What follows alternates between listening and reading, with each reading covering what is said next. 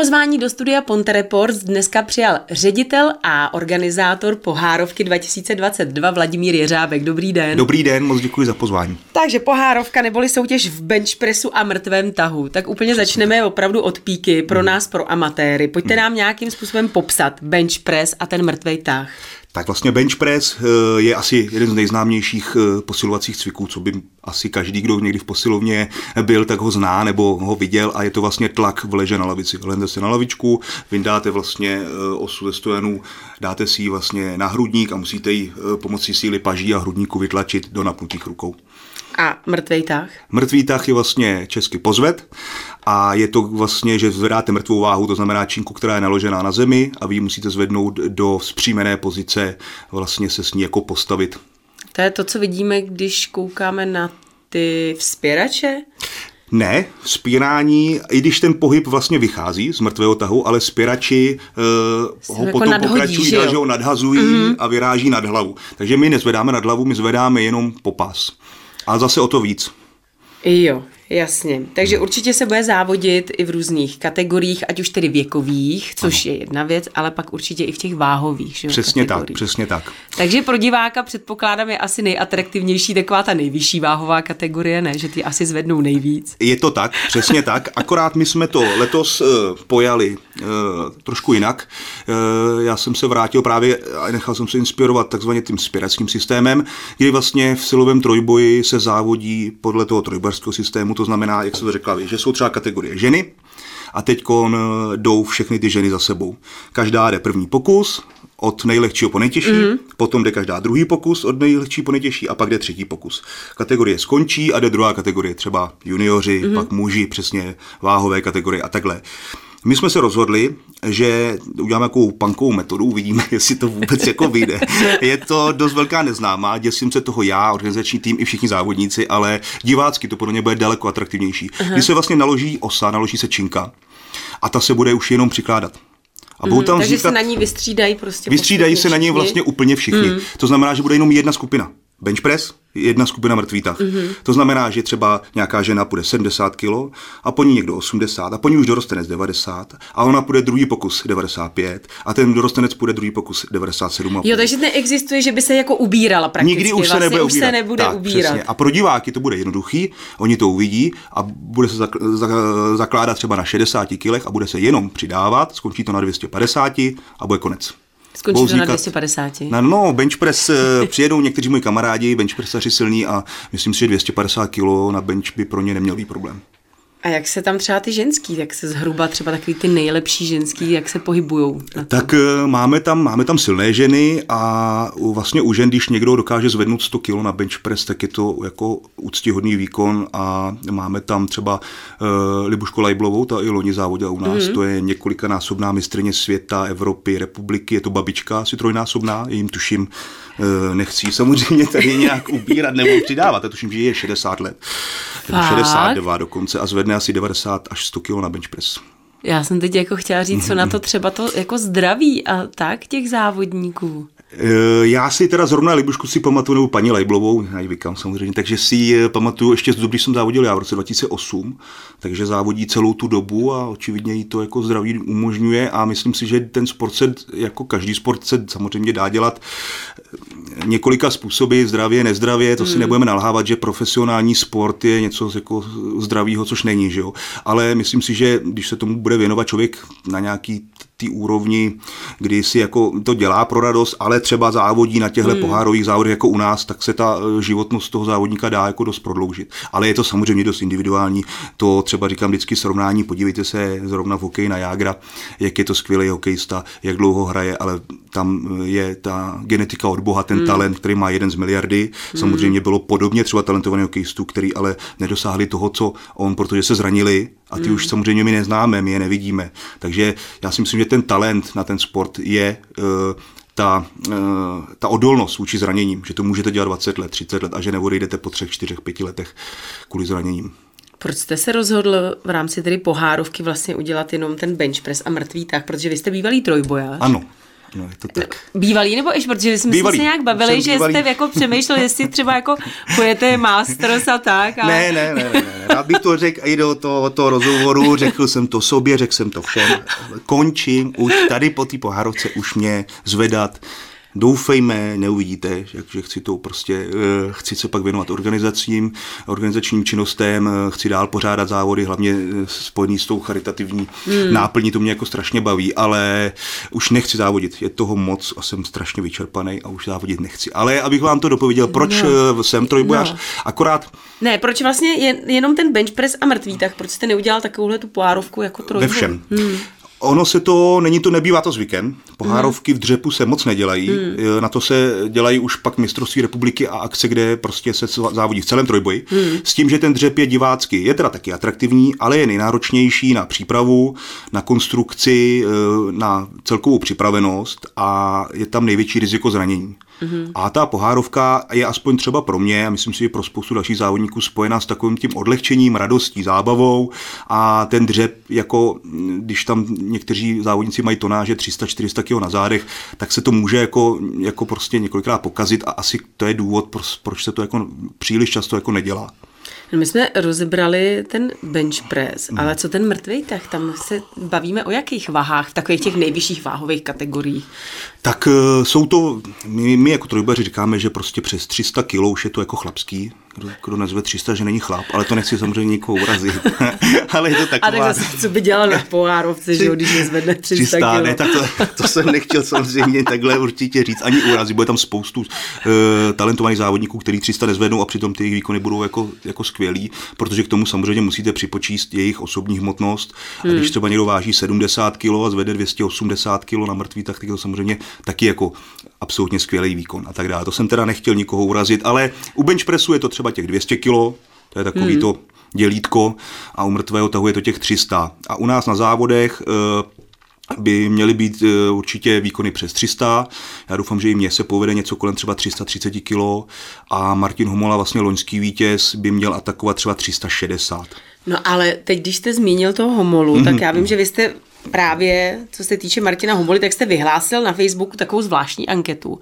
Protože on si snad, já jsem teda vůbec netušila, že si člověk jako může přetrhnout šlachy jako na prstu. Na prstu, no, je to tak. Jako si... pochopím jako na ruce někde, prostě zápěstí, cokoliv, ale na prstu si ano. přetrhal šlachy. Je to tak, přetrhal si šlachy na prstu, já se teď přiznám úplně, eh, jak mi píše těch lidí teď poslední dobou strašně moc, tak eh, jsem to asi zapomněl, já nevím, jestli jsem to stalo při tréninku nebo při nějaký jako jiný činnosti. Nebo no, někde. nicméně, měl se účastnit té Měl soutěže, se účastnit jako loňský, jako loňský vítěz a psal mi, že by mohl závodit, se mu tohle stalo a že by mohl závodit, ale jako, jako ne, nepsal to nějak, že by jako za každou cenu chtěl, ale že by musel mít jednu trhačku.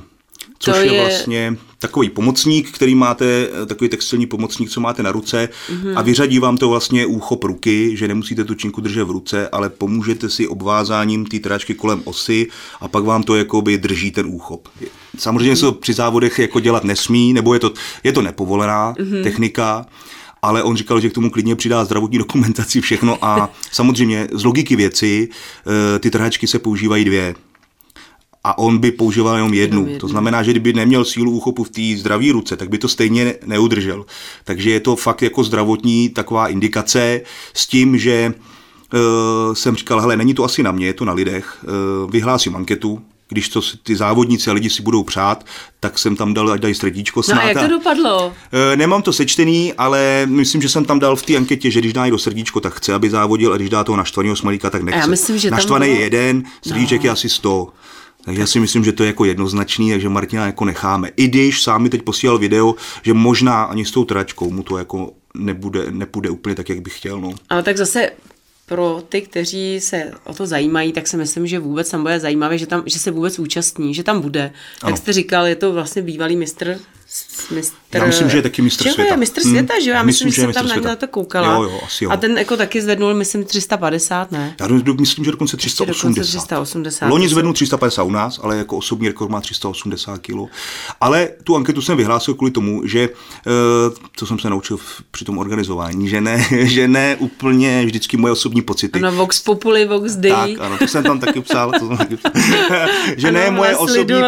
Ano, že ne moje osobní pocity se často často jako sjednocují e, právě jako mm. s pocity ostatních. A přeci jenom, i když je to pohárová soutěž, charitativní, tak e, to jsem viděl třeba zrovna teď na dračích lodích, že ně, k něčemu přistupujete jako k zábavě a ke srandě, ale ne všichni to berou stejně. Jo, to vidíme prostě dnes a denně. Mm. Proto to může některý lidi pobouřit nebo urazit, protože přeci jenom je to nějaká konkurence, oni prostě bojují o věcní mm. ceny i o peníze letos, takže přeci jenom e, nejde zvýhodňovat závodníky, ale jsem rád, že se k tomu 99,9% lidí postavilo tak, jak to cítím já, že to prostě e, ho rádi uvidíme. On ještě je k tomu, aby doplnil jako člověk, je hrozně bezelstnej, e, hodnej, takový čestný kluk, který by nikomu mm. neublížil. Všem vždycky zadarmo na všech závodech pomáhal a tak, není to žádný jako žádný zlý člověk. Mm-hmm. Jaká je výhoda třeba uh být v té vyšší váhové kategorii, nebo takhle, kila, když mám kila nahoře, jo, jsem jako těžší, ano. tak je to výhoda při právě třeba tom bench pressu a tom mrtvým tahu, nebo vůbec při tom trojboji? Nebo tam je výhoda být jako uh, slabší, nebo ne slabší, být štíhlejší, ale jakože si nabušený nějak, anebo být takový, protože často vydáme takový trošku až pro na mě jako jasně. silný. Jako. Silný, jasně. Uh, to je dobrá otázka.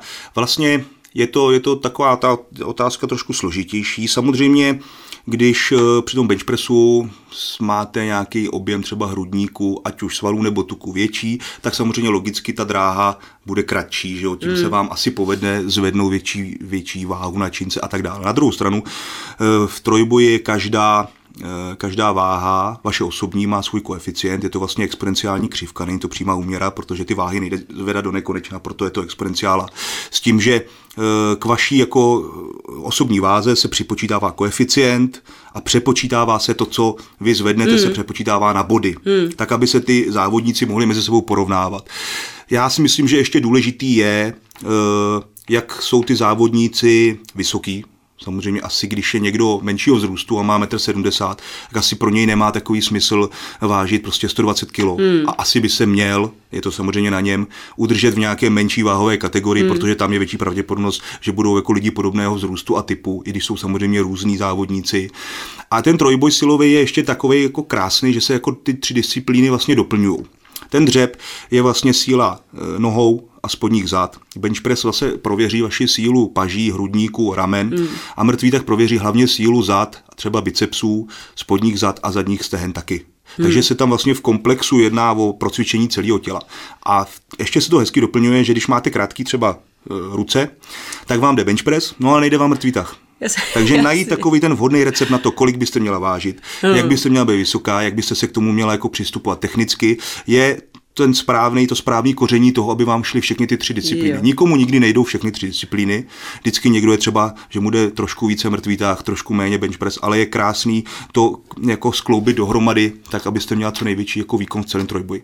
Ne, pravda, že to třeba bylo vidět uh, minulý týden, myslím, že to bylo v Oseku, bylo mistrovství mm-hmm, České republiky mm-hmm. Strongman 2022. Ano. A tam to teda, tam byla vidět, většinou byla vidět ta výhoda těch velkých a opravdu na můj vkus až jako příliš silných tedy. Ale byla tam, jako myslím si, že ve většině eh, těch disciplín tam byla tady ta výhoda. Měli výhodu tady ti silnější. Je to tak. A velký hlavně, velký rostlý. U těch, u těch strongmenů a celkově u sportu, kde vlastně nemáte žádnou, vlastně u strongmenů nejste vůbec zvýhodněná tím, že byste měla menší váhu tam, než tam, ostatní. Ne, tam není žádný přepočet, tam nic. Není žádná váha. Nemáte žádný limity, hmm. můžete vážit, kolik chcete. Tak samozřejmě z logiky věci je lepší mít víc než míň. Hmm. A samozřejmě... Je fakt, že někteří teda to už, už, už jako to bylo hodně. Bylo to už moc, bylo to už moc. Jsme to řešili přece před rozhovorem, ten, ten jeden klučina, 200, asi 205 cm, 185 no, kg. kg no. Teď si asi představte, jak se mu asi musí jako žít v běžném světě, který není konstruován na takovýhle lidi. Hmm, hele, a já vám ale řeknu to, vedle, vedle, my jsme se tam byli podívat a vedle stál tatínek s malým, tak možná 12-letým synkem a ten kluk právě tady na toho hmm. dvou, dvoumetrového to 85 kilového eh, kluka, protože to byl vlastně bývalý hmm. amet, amatér, v ano, minulé ano. sezóně byl amatér, teď už přešel teda k profíkům a ten chl- kluk malý říká, tati, to je borec, vej, ten je skvělý, teď tam hmm. takhle tatínek tam stál a říká, stejně brzo umře. takhle to, jo, jo, jo. Takže, a teď jsme se tam jo, jo. jako bavili, nebo teď se tam bavili, že jako ta jejich životospráva zkrátka Jasně. asi není úplně ta nejlepší. Jo, a že jo, jako to... jde to ruku v ruce s tím, že opravdu si jako se ničí ty lidi, ty chlapy. Já tady s těma názorama se setkávám často, většinou jsou to takový ty chlapy od piva a tohle, co, mm. to rychle jako takhle zahodí a ty ještě vám, ještě vám pak okomentují politiku mm. samozřejmě skvěle do toho, ale uh, já si myslím, že ta genetická vybavenost a ta, ten talent, jak jsme se o tom bavili, je, že oni, eh, já sám, když jsem závodil, tak jsem prostě se musel přejídat, abych nabral na nějakou mm. váhu větší. Měl jsem 130 kg a vím, že bych nikdy nenabral na 150. Ani kdybych chtěl a jet jenom bůček a pil olej nebo já nevím co, tak bych se prostě na to nedostal. Mm. Oni tu genetiku na to mají, že se na to dostanou a k tomu mají uspůsobenou kostru, šlachy, vazy, klouby, mm. orgány vnitřní. Normálního člověka by to samozřejmě asi zabilo, nebo by mu to zkrátilo život o 20 mm. let. Ale tyhle lidi mají tu komplexní genetickou vybavenost na to být takhle velcí, si myslím já. A ty šampioni to takhle mají. Oni samozřejmě se podívejte na, na tak třeba krásný příklad je Arnold Schwarzenegger. Hmm. Kolikrát vyhrál Mr. Universe a Mr. Olympia. Ale nebyl tlustý, ale tady to No nebyl, ale taky jako bral nějaký, nějaký látky, měl tvrdý kulturistický hmm. diety, po kterých říká, říká, vám řeknou lidi, jak si zkrátíte, že jo, kde si, co si, teď, hmm. kolik mu je, 70 let. A je ve formě. A je ve formě pořád, že jo. Takže je to, těžký, nevíme, jak nedokážeme se vrátit v čase a posoudit, kdybychom mm. ten sport nedělali, jak bychom asi žili bez toho, ale furt říkám já, že je lepší se jako zničit sportem, než aby vás zničil gauč, chipsy a televize mm. prostě. No tak někdy před těmi sedmi lety vy jste taky jako měl podstatně víc tedy navázat, ano, co jsem tak koukala na ty, na ty, na ty fotky. fotky. Ale čím, čím se jako cpete takhle, čím se třeba, co, jak je normálně vypadá jako jídelníček, denní jídelníček Strongmana třeba?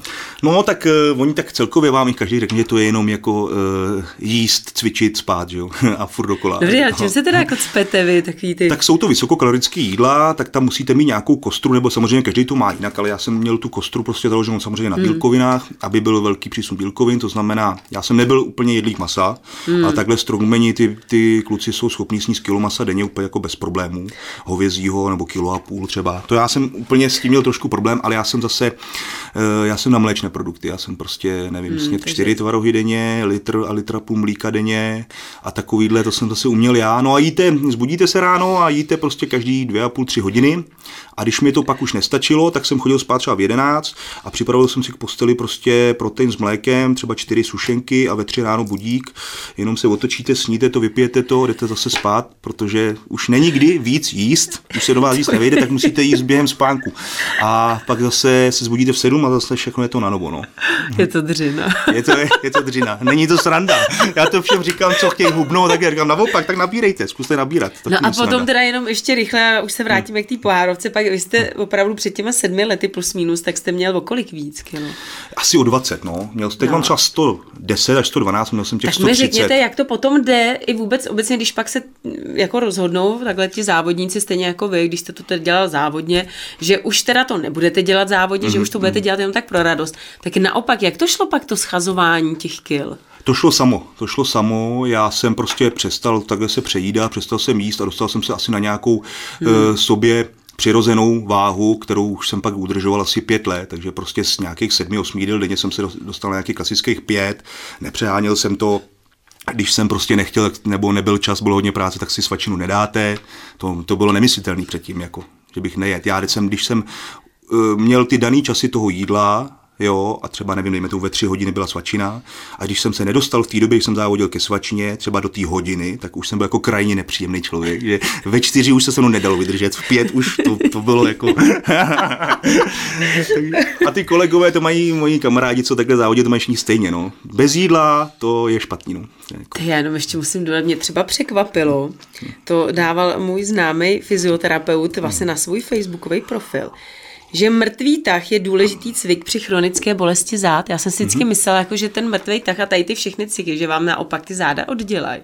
A pak jsem si jako to zjišťovala a že mm-hmm. opravdu, že je prostě výborný, když vás bolí záda. Tak samozřejmě to musíte dělat dobře, že jo? Přesně tak, to je základ. Dobrá technika. No a jaká je třeba ta správná technika při mrtvém tahu, aby nás ty záda nebolely a naopak, aby jsme si... Tak, tím... jelikož je mrtvý tah jako komplexní cvik, tak eh, a zabírá, protože tam zabírá hodně svalových skupin, tak je to takový eh, na delší vysvětlování. Samozřejmě samozřejmě se to hmm. lépe ukazuje jako na čince, ale člověk musí mít takovou, takovou tu přirozenou polohu mírně vystrčeného, mírně pornutého trupu, vystrčený hmm. zadek, kolena mírně před osou, jít do takového polodřepu, stáhnout lopatky, aby se mohl aktivovat hmm. ty mezilopatkový svaly a kvalitně dechat, nejlépe, když decháte do břicha, hmm. ne do hrudníku, tím se celá spevníte a je to jako ze spevněný pozice. Hlavně nejhorší, co vidíte v těch posilovnách, nejhorší je to dělají i, že se hrbí, mm. kočičí hřbety a takový. To vás samozřejmě může, určitě vás to nespevní, ale spíš to jako ublíží. No.